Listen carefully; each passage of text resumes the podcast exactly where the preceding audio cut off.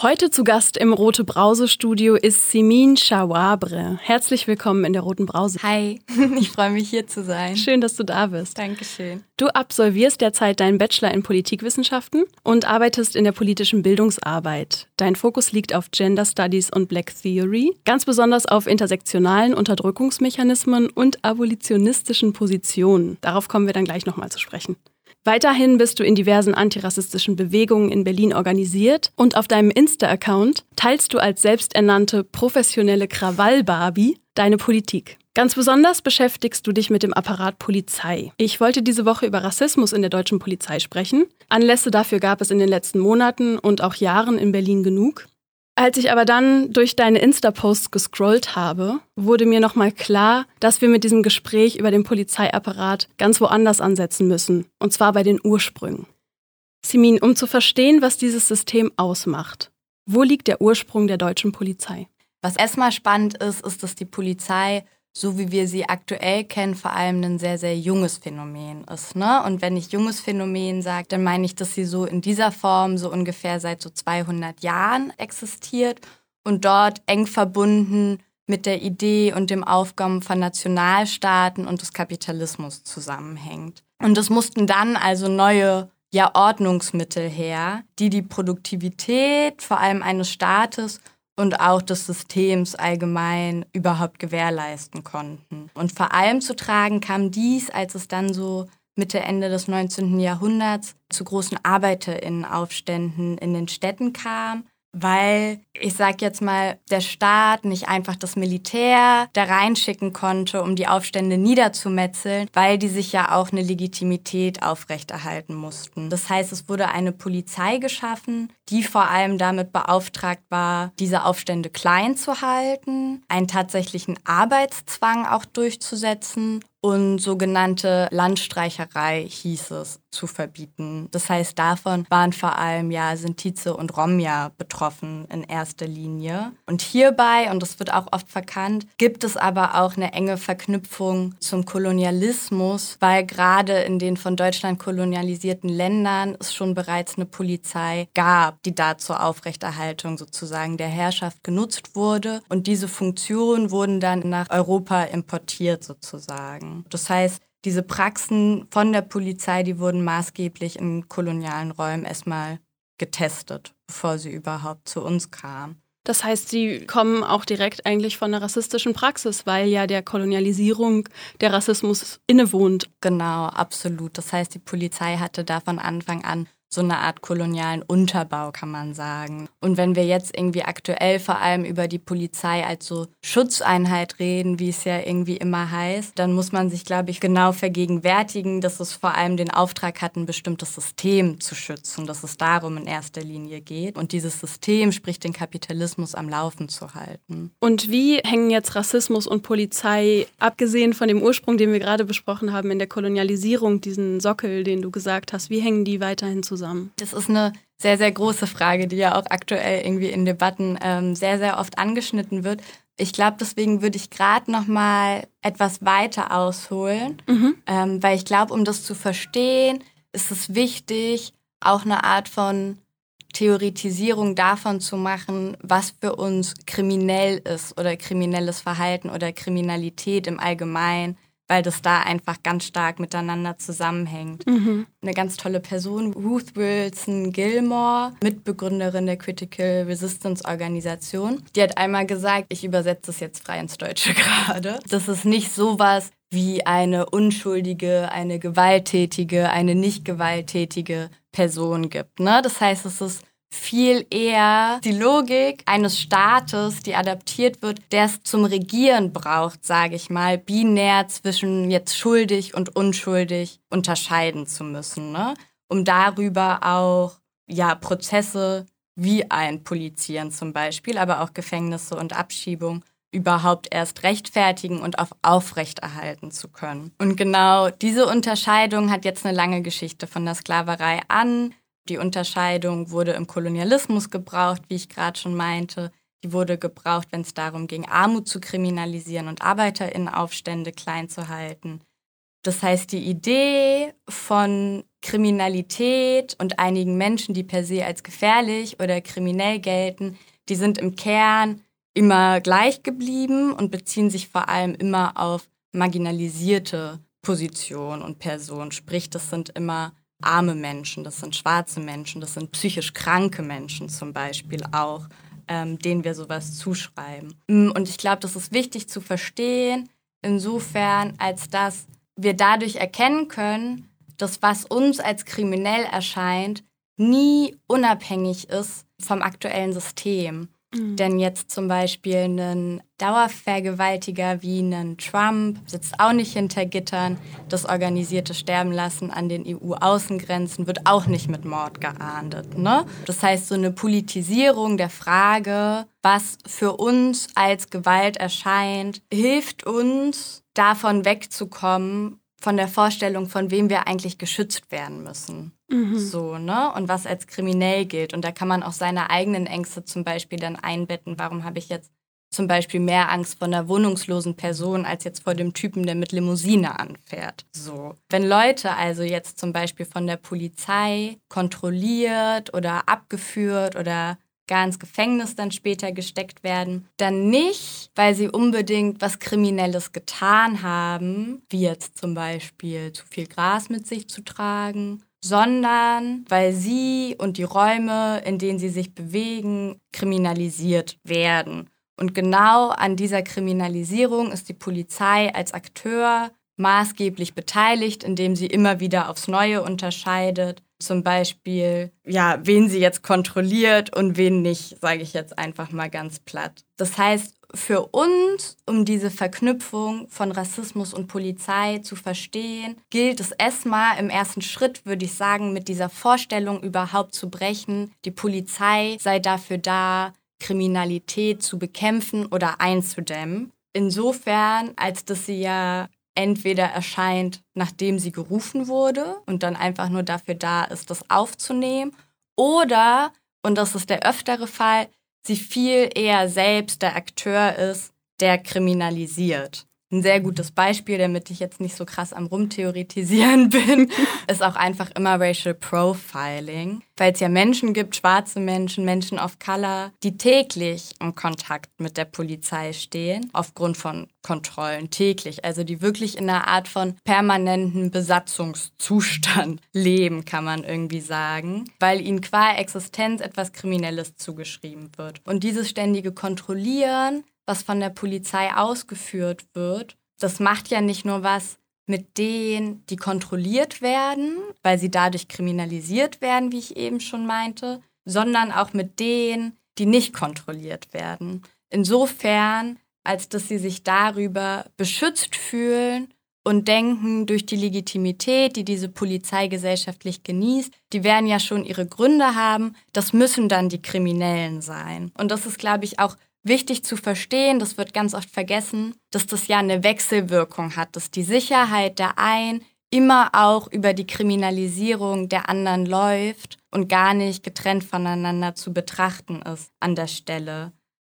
Und dieses Phänomen, das nennt zum Beispiel eine Vanessa Thompson differenzielle Logik oder auch Funktionsweise und insofern differenziell, als wenn jetzt weiße Kiddies mit Gras erwischt werden. Dann werden die wahrscheinlich nach Hause gefahren und dürfen das dann im vermeintlich privaten Raum mit ihren Eltern zusammen klären. Und wenn das migrantische Kiddies sind, dann kommen die erstmal mit auf die Wache. Und diese Logik, und das haben auch schon versuchte Reformen gezeigt, sage ich mal, die ist aus der Polizei nicht rauszubekommen, weil sie sozusagen in ihre herrschaftsschützende Funktion für nun mal einen rassifizierten Kapitalismus mit eingeschrieben ist. Das heißt, in dem Moment, wo wir jetzt einfach sagen, dann brauchen wir halt viele migrantische Cops, löst es das Problem an der Stelle auch nicht, weil die diese Logik genauso übernehmen und genauso schwarze Körper weiterhin kontrollieren. Wenn wir also von rechten Chatgruppen hören, die sich irgendwie rassistisch äußern, dann sind das nicht unbedingt Ausläufer, sondern dann würde ich sagen, ist das auch ganz schön bezeichnend dafür, was die Polizei eigentlich in ihrer Funktionslogik auch darstellen soll. Was ist, wo du gerade meinst, so dieses Binäre von, also auch wer wird kriminalisiert, wer wird nicht kriminalisiert, ganz wichtig. Ein Aspekt, wo ich auch sagen würde, so, okay, den, den Ja, diese Sicht hatte ich auch selten auf dem Schirm zu gucken, wer, was macht es mit denen, die nicht kriminalisiert werden. Und aber auch diese Binarität von schuldig, nicht schuldig und so weiter. Wozu dient das, deiner Meinung nach? Warum ist es so wichtig für das System, in dem wir leben oder auch für die Gesellschaft, in der wir leben? Ich glaube, das ist wichtig, weil wir in einem System leben, das versucht, über das Konzept von Strafen Gerechtigkeit zu bekommen, was irgendwie in Gerichten manifestiert wird. Und damit dieses Konzept des Strafens überhaupt wirksam ist, brauchen wir diese Binarität von unschuldig und schuldig. Das heißt, es ist auch wichtig, dass an der Stelle die Tat extrem individualisiert wird irgendwie, ne? Und auch gar nicht systemisch eingebettet wird oder ähnliches. Und da könnte man sich aber auch einen anderen Ansatz vorstellen, also eine Gerechtigkeit, die nicht über Strafe funktioniert. Kannst du uns dafür ein Beispiel geben? Was für Alternativen gäbe es zu dem, was wir so gewohnt sind? Gerechtigkeit über Strafe, individuelle Schuld. Es gibt ja die Ansätze von Transformative Justice irgendwie so, die in diesem Überrahmen laufen. Und ich glaube aber, um die zu verstehen, ist, wie wir eben gerade schon angeschnitten haben, ganz wichtig überhaupt erstmal für sich auch zu verstehen, wie wir aktuell eben Gerechtigkeit schaffen wollen. Und das ist eben maßgeblich über so Konzepte des Strafens und wird zum Beispiel auch Punitive Justice deswegen genannt. Und das heißt, dass vor allem die beleidigte Partei dabei immer der Staat ist, das im Nachgang bestraft wird anhand so vorfestgelegter Regeln.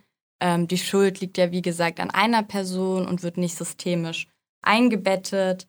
Ähm, und durch diese Bestrafung sollen dann Menschen lernen, nicht nochmal so zu handeln. Und das sollten wir, glaube ich, in Frage stellen, inwiefern wir wirklich über so Strafe und auch den Ausschluss aus der Gesellschaft, sprich ja auch so ein weiterer Strudel an Gewalt, der da ja passiert, ähm, inwiefern der tatsächlich gerechtigkeitsfördernd ist. Weil eigentlich ähm, nützt es keiner und keinem, nachhaltig, sage ich jetzt mal, eine gewaltausübende Person ja der Justiz auszuliefern, weil das ist eine Person, die Gewalt durch den entsprechenden Umgang und auch durch ein gewisses Umfeld ja auch erlernt hat. Das kommt ja nicht aus dem Nichts, ne? wie ich am Anfang auch meinte, es gibt jetzt keine gewaltvolle Person qua Geburt, die dann irgendwie in einen weiteren Strudel der Gewalt gerät. Ähm, das heißt, die Auslieferung und der Ausschluss ändern nichts an den Wurzeln und der Fortführung ähm, der Gewalt. Ähm, also auch des Umfelds oder der Umgebung, durch die die Person überhaupt erst ihr Handeln erlernt hat. Ähm, und das heißt, so werden Konflikte eigentlich nur hingenommen und akzeptiert und die Ursachen bleiben unbehandelt und so eine Art von Symptompolitik kann man so ein bisschen mhm. sagen irgendwie. Und Transformative Justice Ansätze jetzt ähm, also gegensätzlich dazu wurden vor allem ähm, von Frauen mit so sexuellen Missbrauchserfahrungen, trans- und nicht-binären und queeren äh, Frauen of Color ähm, in den USA erstmals ausformuliert.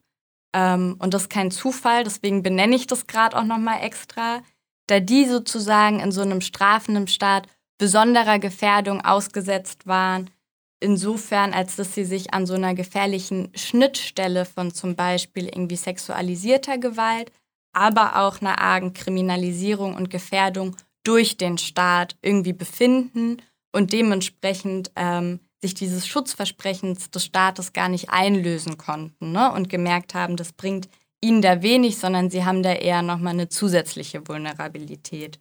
Und Transformative Justice Ansätze sind dann vor allem solche, die Gewalt nicht als individuelle Schuld ähm, betrachten oder als individuelle Schuld einzelner TäterInnen verstehen, sondern die das eingebettet in gesellschaftliche Strukturen sehen, denen entsprechend dann auch auf kollektiver Ebene und nicht auf so strafrechtlicher Ebene begegnet werden muss. Ähm, und es sind Ansätze, die von der Betroffenen aushandeln und ihnen eine Deutungsmacht sozusagen zuschreiben, sodass sie nicht auch noch zusätzlich durch so ein Strafrechtssystem irgendwie entmächtigt werden. Ähm, und die Verantwortungsübernahme nicht über ein Bestrafen generieren wollen. Ähm, gerade weil sie ja diese Tat, wie schon gesagt, nicht individualisiert betrachten, sondern dezidiert geschaut wird, was in der Umgebung jetzt dieses Verhalten erzeugt oder unterstützt hat irgendwie, ähm, sodass es zu einer kollektiven Verantwortungsübernahme kommen kann ähm, und die Gründe und Strukturen, die eben dieses gewaltvolle Handeln irgendwie erzeugt oder geduldet haben, dann angegriffen werden können. Ähm, und das ist sehr spannend, weil auf diese Art und Weise theoretisch dann auch Unterdrückungsverhältnisse ähm, tatsächlich transformiert werden können und deswegen auch der Name, weil es an die Wurzel gewaltvoller Verhaltensweisen geht an der Stelle. Wir gehen nochmal vielleicht kurz zurück. Wie eingangs erwähnt, widmest du dich abolitionistischen Positionen. Das ist ein krasses Fremdwort, äh, auch für mich, also zum ersten Mal gehört. Was steckt dahinter? Abolitionistische Positionen sind vor allem erstmal solche, die natürlich ihren historischen Ursprung darin haben, sich für eine Abschaffung der Sklaverei einzusetzen. Also daher kommt der Abolitionismus mhm. so. Heutzutage ist es vor allem eine Bewegung, die sich darauf stützt, allgemein Institutionen des Strafens, das habe ich jetzt heute schon öfter gesagt, damit gemeint sind ähm, sowohl die Polizei als auch Gefängnisse, die Art und Weise, wie wir Gerechtigkeit schaffen, ähm, aber auch ganz stark die Tension Camps natürlich abzuschaffen, weil gesagt wird, dass genau diese Institutionen schaffen es, einen rassifizierten Kapitalismus weiterhin aufrechtzuerhalten. Man muss aber auch immer festhalten, dass es kein reines Projekt des Abschaffens ist, sondern auch eines des Neuaufbaus insofern, als dass um sozusagen gesellschaftlich diesen Institutionen Legitimität und Macht ähm, zu entziehen, auch immer in neue demokratische Praxen investiert werden soll, ähm, die diese Institutionen dann überflüssig machen. Also es geht nicht darum, die von heute auf morgen einfach abzuschaffen. Es geht nicht so. darum, wie du auch zum Beispiel geschrieben hast, nicht alle Polizeistellen einfach zu schließen. Nee, genau. Aber eine Reform reicht auch nicht aus. Genau. Ich glaube, das ist auch so ein bisschen das Dilemma, wo sich die Linke immer drin sieht. Ne? Arbeiten wir jetzt reformistisch oder revolutionär? Was machen wir denn jetzt? Ähm, und da gibt es einen ganz spannenden Ansatz, der kommt auch aus abolitionistischen Kämpfen. Da heißt äh, non-reformistische Reform. Und der zielt darauf ab, sozusagen zu sagen, Reform sind dafür da, oftmals äh, ein Mehr an finanziellen Mitteln in diese Institution natürlich auch erstmal zu pushen für irgendwas Neues und eine Art Umbau anzusteuern. Die greifen aber nicht die eigentliche Logik an. Und jetzt so non-reformistische Reform, also gegensätzlich dazu, plädieren nicht für einen Umbau, sondern für einen Abbau dieser Institution. Und ganz klassisches Beispiel ist da, und das war jetzt auch schon öfter laut im medialen Diskurs, ist die Forderung zum Beispiel nach einem Defunding. Ne? Und da geht es jetzt zum Beispiel nicht einfach darum zu sagen, ja, wir entziehen jetzt der Polizei einfach ihr Geld und dann mal gucken, sondern da steht dann sozusagen dahinter, sich zu denken, okay, die Polizei, die ist in all unseren Lebensbereichen irgendwie mit drin. Das heißt, wir sollen die bei Beziehungskonflikten rufen, bei psychischen Notfällen, bei Autounfällen, ähm, soll, wenn der Nachbar zu laut ist oder so, ähm, bei sexuellen Übergriffen auch, bei Wohnungslosigkeit. Also eigentlich immer. Es gibt diese eine Nummer, das lernen zumindest einige von uns. Ne?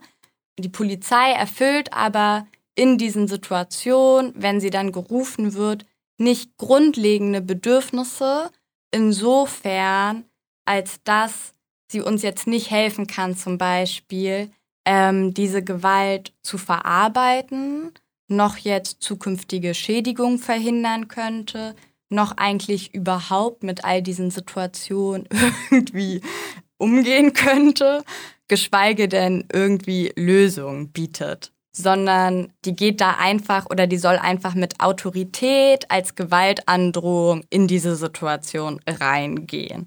Äh, so machen wir das irgendwie aktuell. Und dann sagt sozusagen sind die Funding die Menschen, die aber auf ja die Krisen in unseren jeweiligen Umfeldern reagieren sollten, die sollten für diese Bewältigung gebildet sein und es sollten nicht bewaffnete Fremde sein. Eigentlich erstmal so ganz simpel vom Ansatz. Das heißt, eine psychisch kranke Person, die braucht in dem Moment, in dem sie einen Anfall hat, Betreuung und Unterstützung und nicht irgendwie einen Polizisten mit Knarre. So. Und es soll also dann sozusagen Geld von der Polizei abgezogen werden und dafür genutzt werden, und das ist ein wichtiger Punkt, Strukturen aufzubauen, dass zum Beispiel jetzt soziale Umfelder wie zum Beispiel ein Frauenhaus ähm, sich selbst verwalten können. Das heißt, der Ansatz ist auch da, okay, wenn wir also Sicherheit für irgendwie unser soziales Umfeld wollen, dann soll doch das Geld direkt da reingesteckt werden und nicht irgendwie in PolizistInnen, die dann mit Waffen da reingehen. So, ne? Und das heißt, so werden, wenn wir das betreiben, auf Dauer sehr viele Teilbereiche der Polizei im Endeffekt ausgegliedert und den Menschen in die Hand gegeben, die sich schlichtweg mit dem Thema auskennen. Und dabei muss man sich nur dafür hüten, würde ich immer sagen, dass es jetzt nicht darum geht, einfach so polizeiliche Funktionen zu überschreiben und dass die dann irgendwie in diesen Teilbereichen genauso diese Methoden anwenden.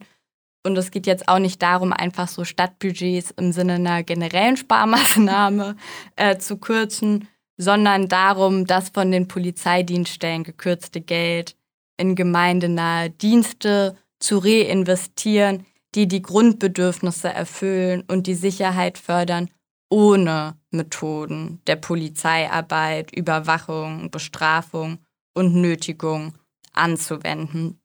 Und da sehen wir jetzt auch schon diesen Zweischritt von so abolitionistischen Positionen irgendwie ganz gut, ne? dass es nicht nur ein Abbau ist, sondern immer ein gleichzeitiger Aufbau.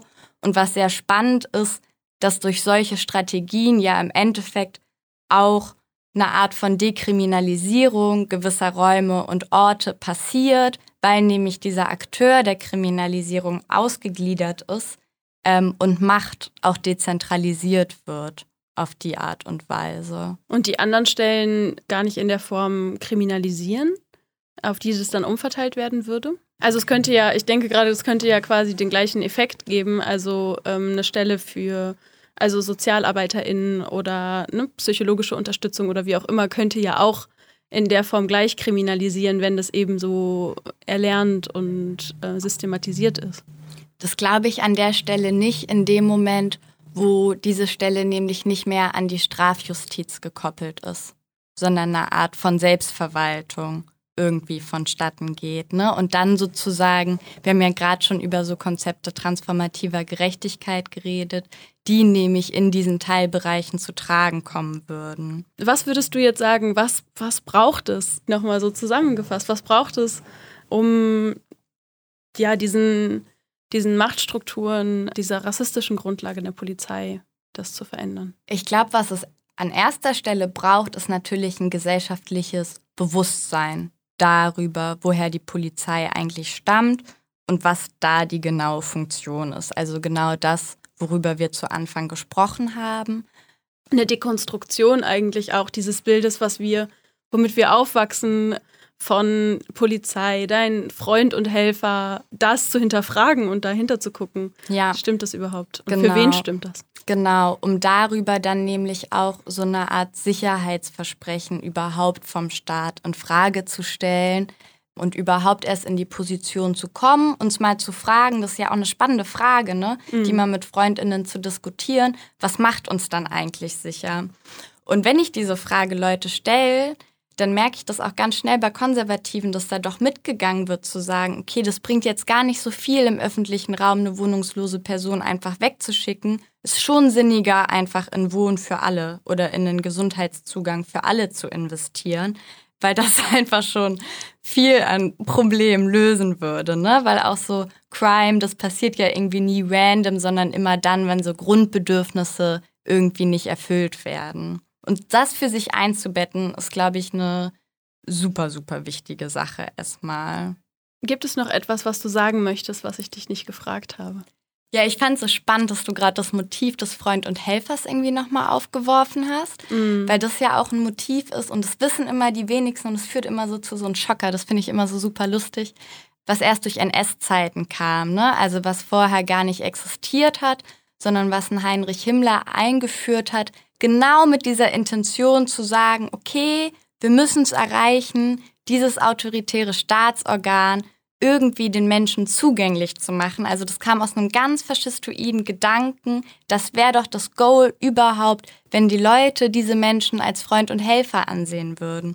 Und das ist so eine Logik, die sich echt bis heute gezogen hat. Vielen, vielen Dank, dass du hier warst. Vielen Dank für das Gespräch. Es ist sehr erhellend für mich, ähm, was du erzählt hast, wie du tatsächlich mal in diese Ansätze reinzugucken, die mir bisher einfach nicht so, auch selber einfach nicht so bewusst waren, obwohl ich vielleicht manchmal der Polizei kritisch gegenüberstehe. Also vielen lieben Dank für das Gespräch. Ja, danke, dass ich hier sein durfte.